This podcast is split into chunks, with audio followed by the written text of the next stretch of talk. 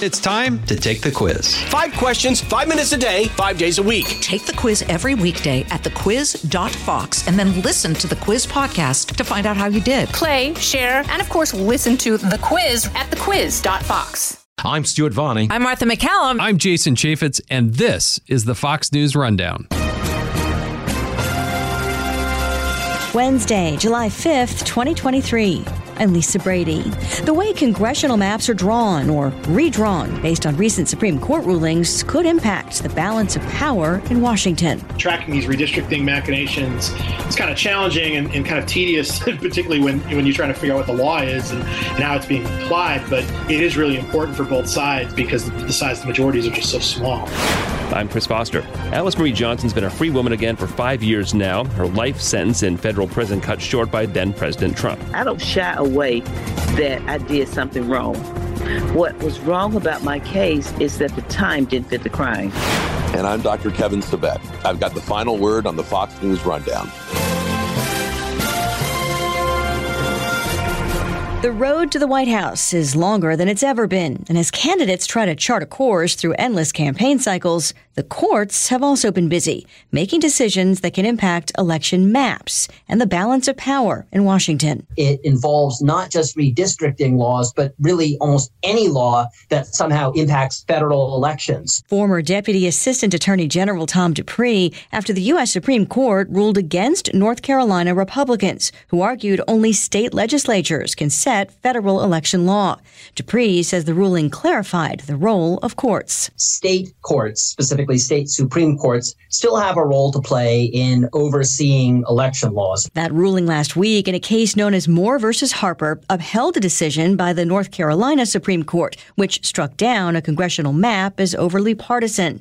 The U.S. Supreme Court also paved the way for new maps in Louisiana and Alabama in challenges based on race. The Alabama ruling siding with a lower court that found the Voting Rights Act was likely violated by a congressional map with only one majority black district out of seven. Yeah, so um, Section 2 of the Voting Rights Act has this basically this test that has been developed through jurisprudence. It's called the, the Gingles test. Kyle Kondik is managing editor for Sabato's Crystal Ball at the University of Virginia Center for Politics. Um, and it basically suggests that if it's possible in a certain state to draw a district in which a uh, you know a minority group is essentially a majority and that they vote in a similar kind of way and that they sort of need to be put together in order to uh, be able to have the chance to elect a candidate of their choice, then those sorts of districts should be created. And so, classically, what that test is applied to has basically been black voters in the South who kind of need to be put together in order to elect someone of their choice because otherwise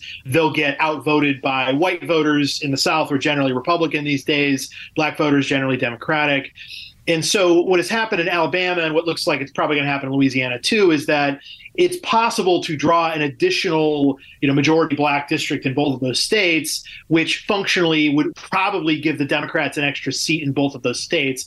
And it's possible that, that this ruling will have ripple effects in other places, but Alabama and Louisiana are the most obvious right now.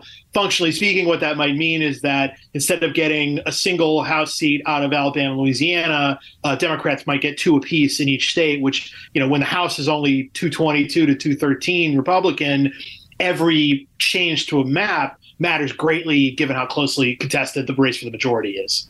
How is this different from gerrymandering? In other words, sort of manipulating a map in order to put voters together isn't necessarily gerrymandering. It depends on how it's I mean, being manipulated.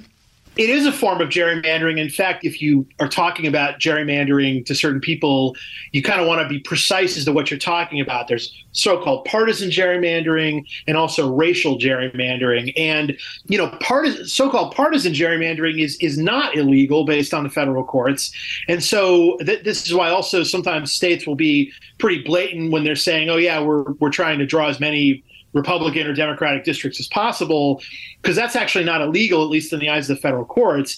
If you say something like, I'm trying to pack as many black voters into as few of districts as possible, that is a problem, legally speaking. And so that's why there are these distinctions. And invariably, you know, racial gerrymandering can end up being partisan gerrymandering, particularly in a, in a place like the South where voting is so racially polarized. And I'd say if this seems confusing, don't worry, it is confusing. I think it's confusing to um, to lawyers and the courts too, which is why we have this sort of updated jurisprudence about this. And what people on the left were worried about was that this particular court, which is pretty conservative on, on many things, was going to basically throw out the Section 2 Voting Rights Act formula altogether or, or change it in such a way that it was very difficult for it to be applied. Um, they didn't do that, which is what was kind of surprising about it. And, and it does potentially, you know, lead to, uh, you know, a small number of extra seats for Democrats, be it in the 2024 cycle or maybe later on this decade. The Supreme Court also made a decision on North Carolina redistricting, making it clear essentially that courts do have a say and can remain a check on what state legislatures do with maps. How are these maps drawn? Is it very state to state? Is it always the state legislature? And does that ruling benefit one political party more than the other? Yeah, so there's a lot to unpack here. You know, as I mentioned, the federal courts they don't intervene on partisan um, gerrymandering claims. And um, really, they, the federal courts never have, although there was some thought over the past couple of decades that the Supreme Court was potentially open to doing that, but they never figured out like a, a standard for doing it. And so we've had kind of an innovation in, in state courts kind of intervening on partisan gerrymanders. So uh, in North Carolina, um, the previously Democratic controlled uh, state Supreme Court there intervened against a Republican congressional gerrymander and imposed their own map for 2022 that led to basically a, a pretty fair result. is you know seven seven Democratic Republican split in, in a state North Carolina that is very competitive, although a little bit Republican leaning.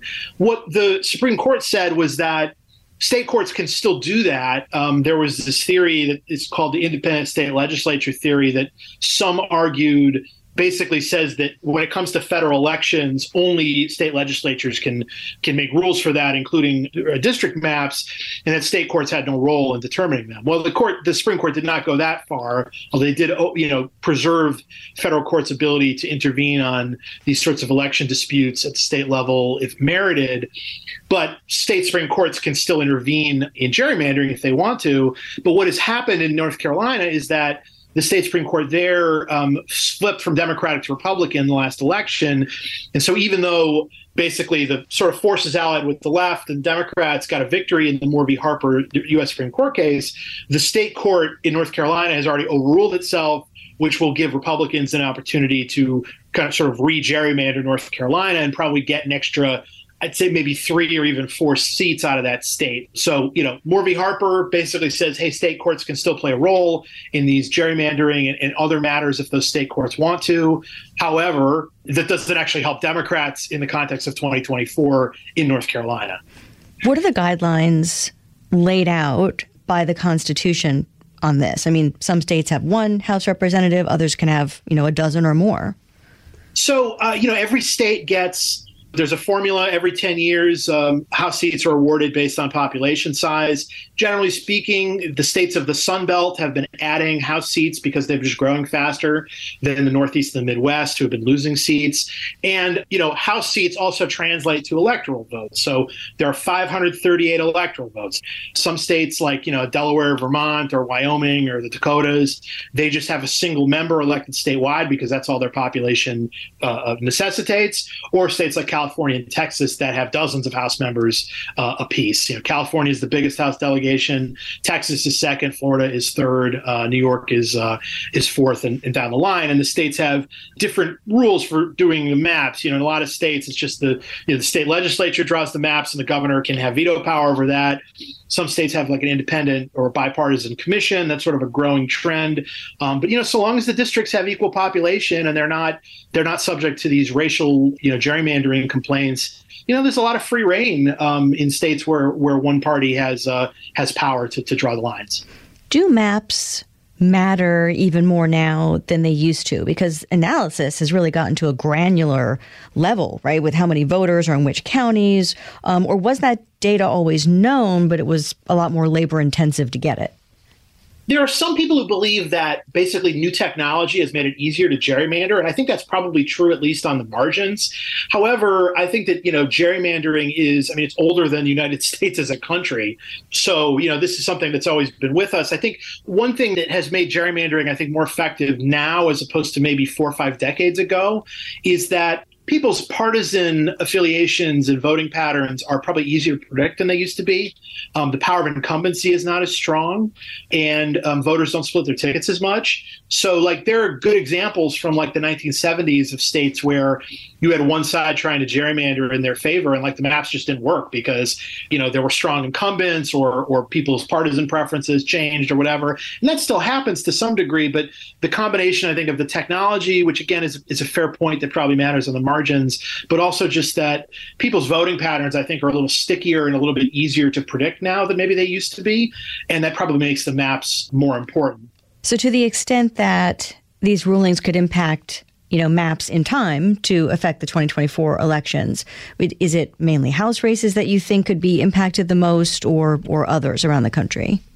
Uh, well, you know, I mean, there there are. Uh, um, there, there's going to be some action at the state legislative level too. Like, like in Wisconsin, for instance, you know that state supreme court flipped from Republican to Democratic, and you know the the maps there, particularly the state legislative maps, are, are Republican gerrymanders, and so the new Democratic-controlled state supreme court may intervene there, which could have um, impacts at the congressional level, but also probably even more notably on the state legislative level there, where you know in a 50-50 state, you know Republicans have supermajority, I think, in at least one chamber in Wisconsin, which is not really reflective of what that state is. So there may be ripple effects, you know, below the congressional level. But if you're looking at this from the federal perspective, you're going to see some, you know, at least a handful of congressional maps change. You know, North Carolina, Alabama, Louisiana are all pretty strong possibilities. There may be some other states. And as of now, it's kind of a it, it, may be kind of a mixed bag in terms of which party benefits from redistricting. It's going to take months to figure out all the moving pieces here. And again, the magnitude of these decisions is amplified in these changes because when House majorities are so small, really every seat matters. So tracking these redistricting machinations, it's kind of challenging and, and, kind of tedious, particularly when when you're trying to figure out what the law is and, and how it's being applied. But it is really important for both sides because the size of the majorities are just so small. One other quick thing for you on 2024. I know it's still early. Uh, much of the focus is on the presidential race this far out, but any early takes on how the matchup looks right now for control of, of House and Senate? I mean, look, I think the majority is up for grabs in both. I mean, the Republicans have a golden opportunity in the Senate given that they need to flip, you know, maximum two seats, you know, depending on how the vice presidency goes. Maybe they only need one um, for the tiebreaker, and they've got you know Montana, West Virginia, and Ohio all as uh, you know as red states really now at the presidential level to target. And there's just been a growing correlation between the Senate and House, but you know Senate results and, and presidential results.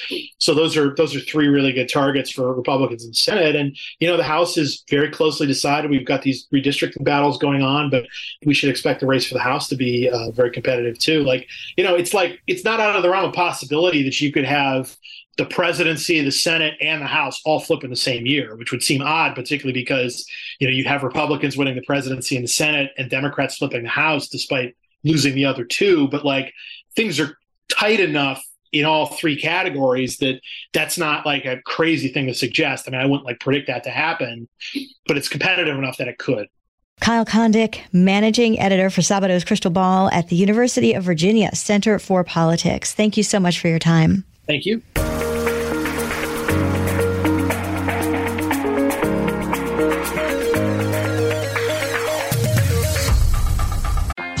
A and join me, Rachel Campos Duffy, and me, former U.S. Congressman Sean Duffy, as we share our perspective on the discussions happening at kitchen tables across America. Download from the kitchen table the Duffys at FoxNewsPodcasts.com or wherever you download podcasts. This is Dr. Kevin Sabet with your Fox News commentary. Coming up. America's Crime Crisis. Hi, I'm Chris Foster. Alice Marie Johnson spent 21 years in prison. She was sentenced to life without parole in 1997 for cocaine trafficking in Memphis, Tennessee. She was a single mother of five children and says all she did was relay coded telephone messages for drug dealers. Kim Kardashian took up Johnson's cause, visited the White House on her behalf in 2018, and a week later, President Trump granted clemency and had her released. I'm free to hug my family. Yes. I'm free to live life I'm free to start over. Alice Marie Johnson's an advocate now for prison and criminal justice reform. From people I know personally in the communities that they serve, I don't hear people telling me that they to defund the police. He's founder and CEO of the TAG Foundation, Taking Action for Good. I think that, uh, especially Chris, in the Black community, we definitely don't want to defund the police because we look at them as what their roles are, and that's to be a part of the community to help serve. And then you've got the police who live in communities too. I really think that is, I, I can't believe anyone will come up with something like that. I think we need to support the police and make sure that they've got the tools that they need to do their job and that they are focusing more. I believe in focusing more, especially on violent crime. Get free the police up to do what they need to do. Mm-hmm. I truly believe, Chris, that people should be held accountable for their actions, but that it should also be fair and just. I don't shy away that I did something wrong. What was wrong about my case is that the time didn't fit the crime. It Yeah. was extremely excessive. Right. And they also, you were accused of being, I don't know, higher up in a drug conspiracy organization than you say you actually were. So part of it was the sentence didn't fit what the crime you were actually convicted of, and you probably were overcharged, right? Oh, absolutely. The one who was really at the very top, he cooperated. And, uh, you know, not to retry myself, he cooperated. Of course, he had a long criminal record. So he knew what he needed to do to get a lesser sentence. And they ended up getting the small sentence, and I got the lion's share of the sentence when I was, in fact, a telephone mule. So I don't really consider myself as a victim. I consider myself as a victor because I did not allow that hmm. time to change who I am as a human being.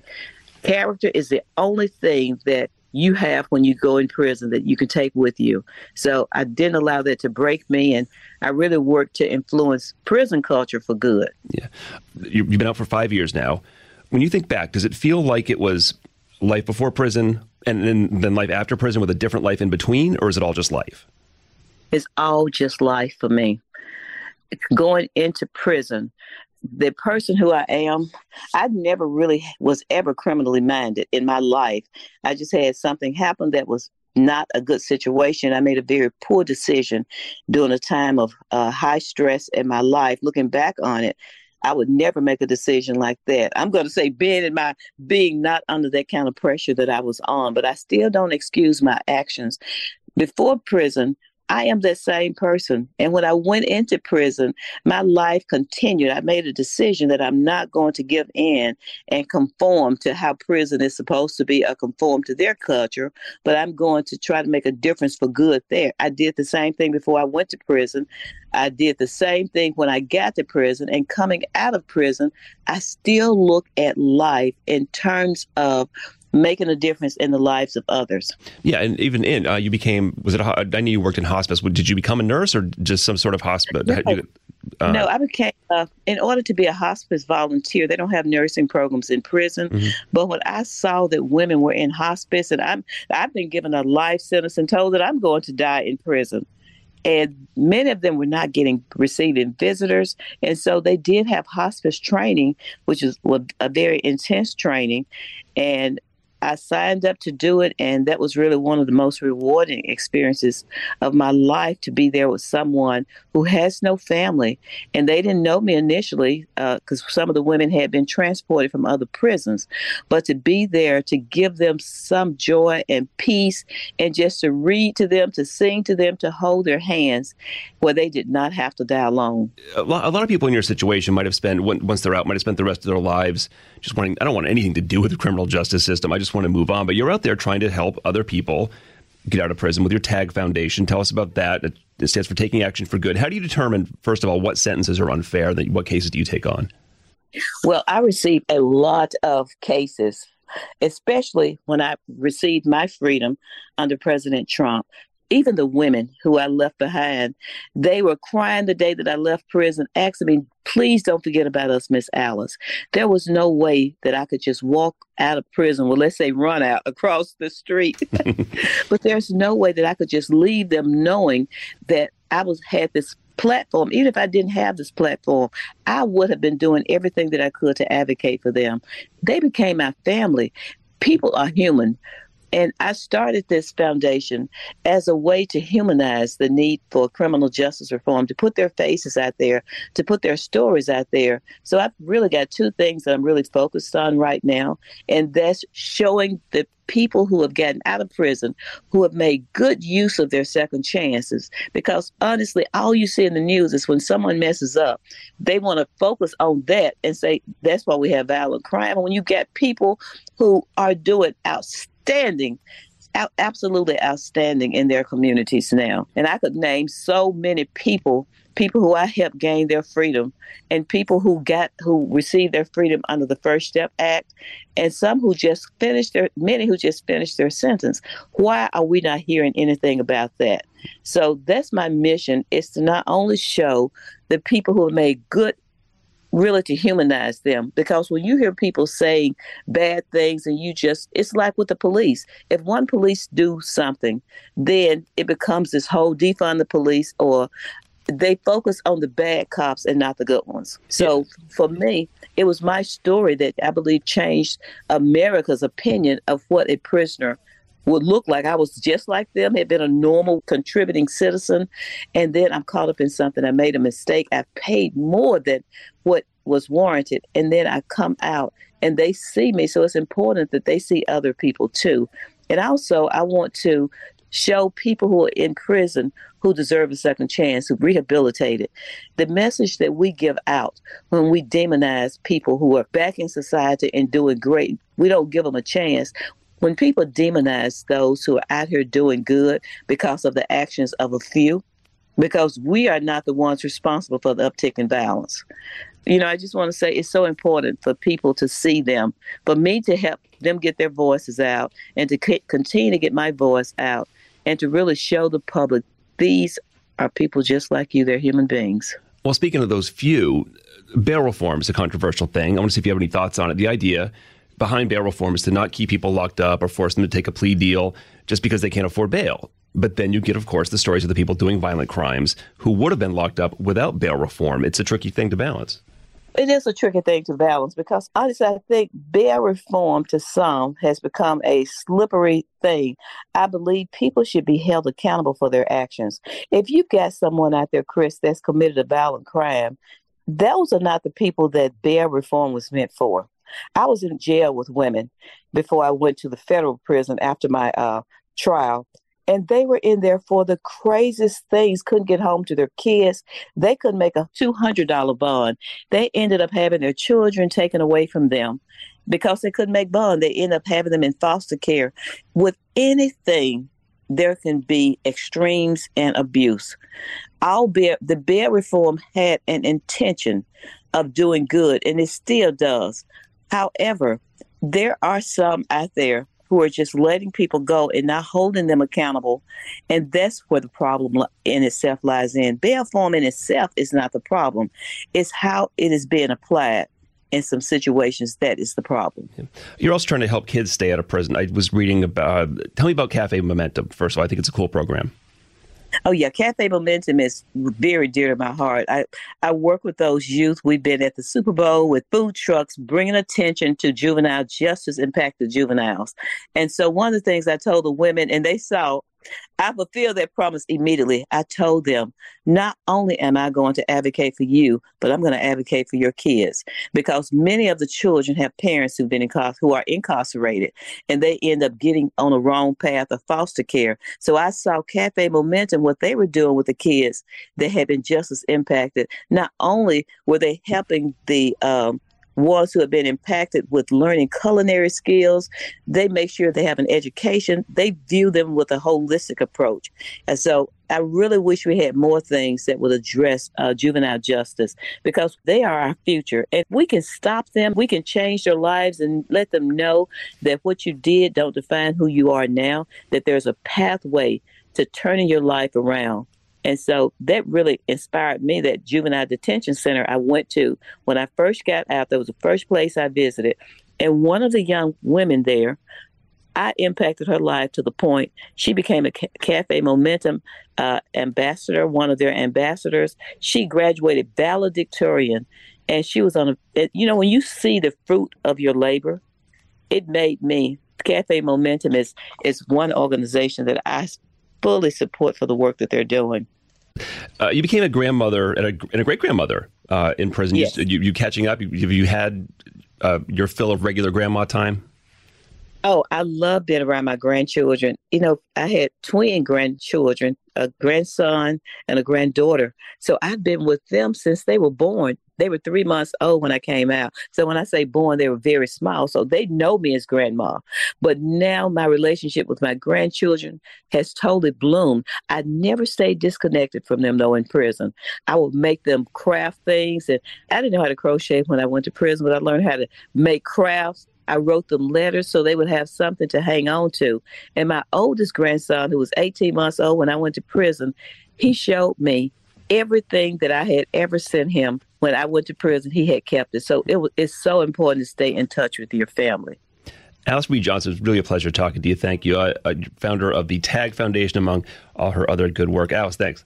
Thank you, Chris, for having me on.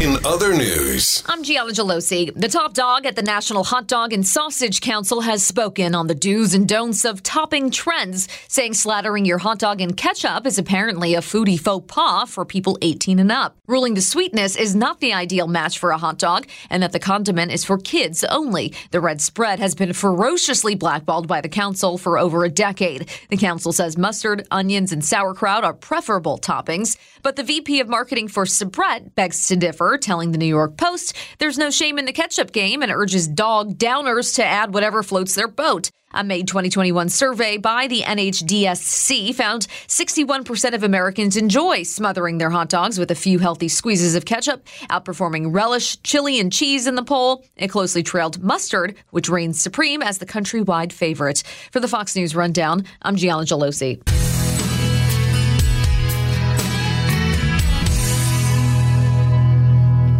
Hey, it's Will Cain, co host of Fox and Friends Weekend. Join me as I share my thoughts on a wide range of topics from sports and pop culture to politics and business. The Will Cain Podcast. Subscribe and listen now at foxnewspodcasts.com or wherever you get your podcasts. Subscribe to this podcast at foxnewspodcasts.com. It's time for your Fox News commentary. Dr. Kevin Sabet. What's on your mind? It's college. Everyone experiments a little. This often repeated trope could soon have real world consequences for today's student athletes. The NCAA Committee on Competitive Safeguards and Medical Aspects of Sports recently signaled its support for the college athletics governing body to remove marijuana from the NCAA's list of banned substances and instead focus on testing only on performance enhancing drugs. That's right, the governing body for college athletics might soon be telling their students most of whom physiologically still have developing brains, that it's okay to do drugs, particularly for our young people. In even considering this risky, if not outright dangerous move, the NCAA is choosing to ignore the advice of every major medical association and Surgeon General that today's THC laced drugs are damaging to the brain. Marijuana isn't the drug it was a generation ago. It's an industrialized, highly potent product that is anything but recreational. Studies over the last number of years, including one released last month, link THC use to significant physical and psychological impacts. This is particularly true when taken in the higher doses often found in today's concentrates, edibles, and vaping products. Cannabis use disorder, although also known as addiction to marijuana, has become increasingly more prevalent among college age Americans. For all the talk about how pot is not addictive in 2021, 4.8 million individuals between the ages of 18 and 25 in that year had a marijuana use disorder, accounting for 41% of past year users in that age group.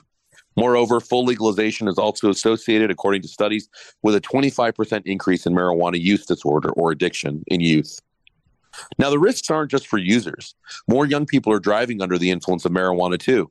In 2021, almost 11 million people admitted to driving under the influence of marijuana, including almost 1.5 million who were between the ages of 16 and 20. There are 2.4 times more minors on the road under the influence of marijuana than the influence of alcohol. It's worth noting that the World Anti Doping Agency continues to prohibit the in competition use of cannabinoids, a position they most recently upheld in September 2022. There are three criteria for prohibiting a substance is that number one, it has the potential to enhance performance. Number two, it threatens the health of the user. And number three, it violates the spirit of sport. The NCAA's position would be at odds with the policy in place for the Olympics and international competitions, potentially placing American athletes at a competitive disadvantage. The NCAA has long claimed it looks out for the best interests of the sports governs from the perspective of the athlete. Opening the door to today's high potency THC products and increasing drug use won't bring these young people success on the field or in the classroom. Nobody wins with drugs in the game. Let's hope NCAA reconsiders its position and looks out for the best interests of the young people who are its present and its future. I'm Dr. Kevin Sabet, CEO of the nonprofit Smart Approaches to Marijuana and the Foundation for Drug Policy Solutions. I was a former drug advisor to the presidents Obama, Bush, and Clinton. You've been listening to the Fox News Rundown. And now, stay up to date by subscribing to this podcast at foxnewspodcasts.com. Listen ad-free on Fox News Podcasts Plus on Apple Podcasts. And Prime members can listen to the show ad-free on Amazon Music. And for up-to-the-minute news, go to foxnews.com. Pull up a chair and join me, Rachel Campos Duffy. And me, former U.S. Congressman Sean Duffy, as we share our perspective on the discussions happening at kitchen tables across America. Download from the kitchen table the Duffys at foxnewspodcasts.com or wherever you download podcasts. Kudlow on Fox Business is now on the go for podcast fans. Get key interviews with the biggest business newsmakers of the day. The Kudlow podcast will be available on the go after the show every weekday at foxbusinesspodcasts.com or wherever you download your favorite podcasts.